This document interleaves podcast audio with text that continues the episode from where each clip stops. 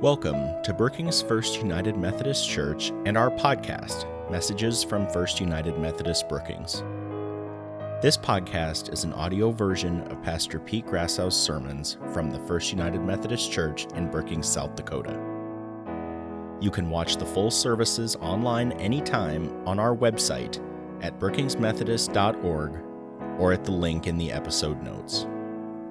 On behalf of Pastor Pete and our entire church family, thank you for joining us. Our scripture reading today, found in the Gospel of St. Mark. We're reading from Mark chapter 1, and we're reading the first 8 verses. Mark begins the story of Jesus with John the Baptist. And so allow me to read for us Mark 1. And I'm reading the first 8 verses. The beginning of the gospel of Jesus Christ, the Son of God.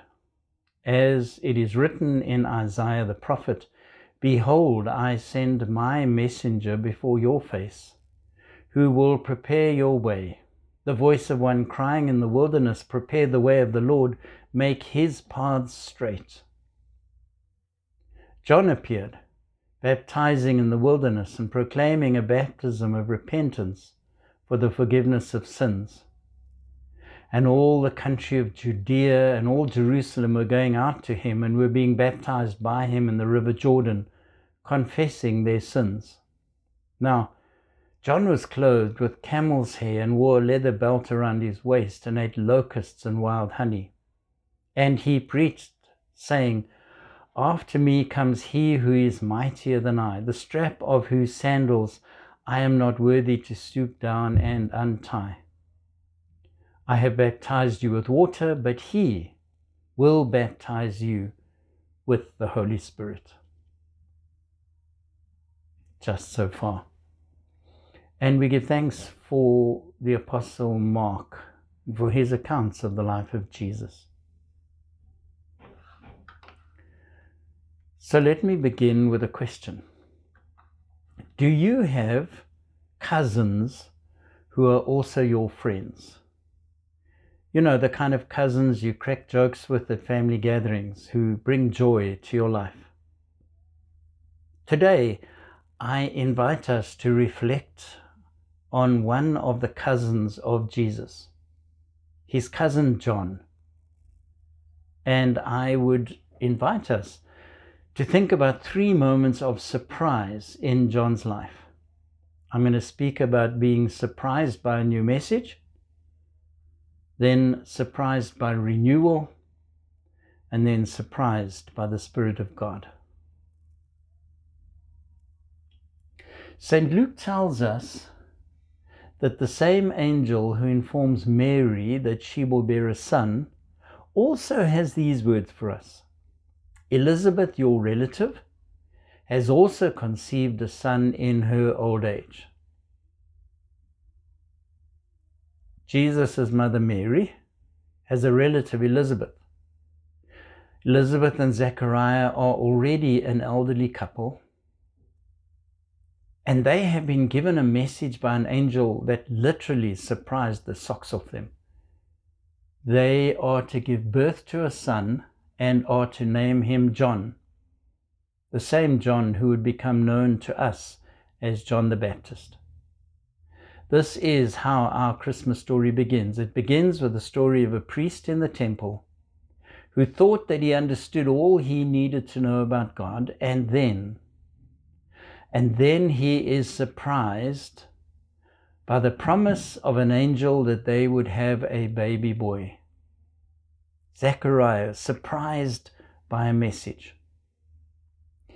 Zechariah was one of the priests who officiated in the temple, and he thought that at his age there was not much more that would surprise him. So when he was told during temple prayers that he'd become a father, he flat out refused to believe it. And then his wife Elizabeth became pregnant, and Zechariah was rendered speechless. My first thought for today.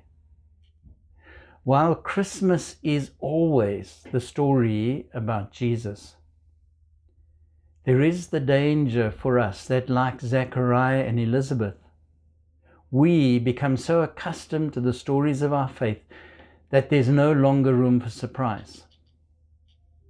And so I'm inviting us this Christmas to be willing to be surprised by new messages, for us to listen out, to pay attention, to discover that God has a message intended especially for you.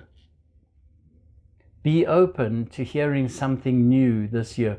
Enter this Advent season with an attitude of expectancy. And so 30 years after that first surprise, there is another surprise. Mark tells us that John appears in the wilderness.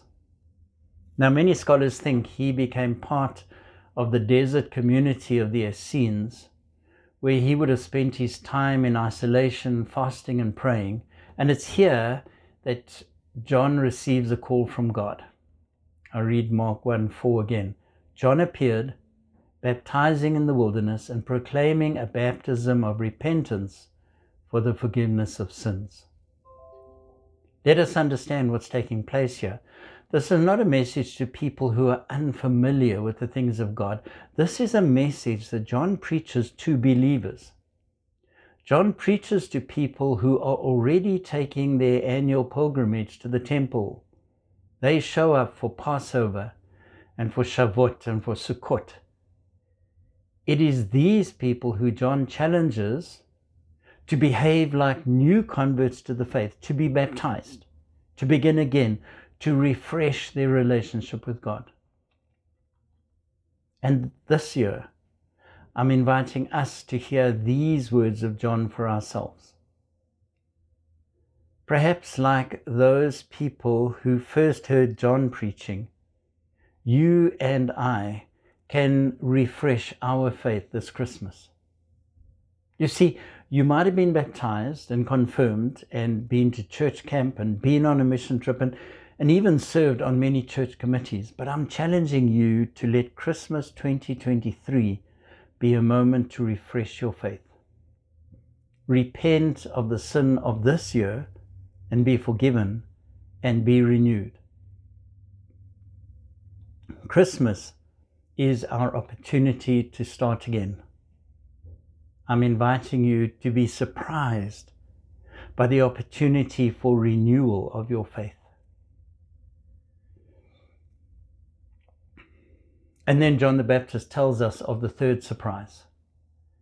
In verse 8, John says, I've baptized you with water, but one comes after me who will baptize you with the Holy Spirit. Jesus does more than John. You see, John is able to challenge people to repent of their sin. Jesus offers the power to live as renewed people. After the surprise of a new message and the surprising offer of a new beginning, Jesus offers the surprising power of God. You and I are not left alone to struggle to live up to the things we know we should be. We are given the strength to do so. So my invitation to you this year, be willing to look for God's special gift, the gift of the Holy Spirit. Be willing to pray for a blessing of the Holy Spirit this year. Now we know God's Spirit comes in different ways. For some, God's Spirit is an overwhelming experience. For others, it's a quiet whisper in our ear.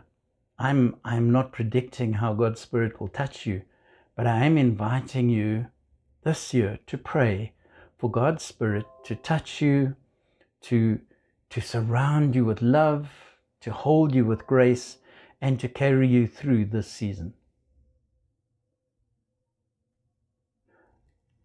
I look back on the Christmases that I have had, and each Christmas is unique. No two Christmases are alike.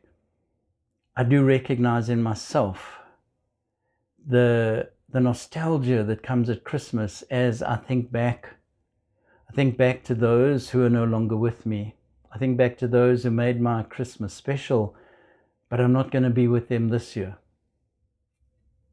Perhaps this is the moment that we can be open to being surprised by the Holy Spirit, that in 2023 we can have a new experience of the Spirit. 2023 we can be refreshed and renewed and discover that God is with us now. There is a word that gets used in many carols, the word Emmanuel, God with us. Perhaps this year you might discover Emmanuel, God with you, in Christmas 2023. Perhaps you can begin praying now. O Lord, surprise me.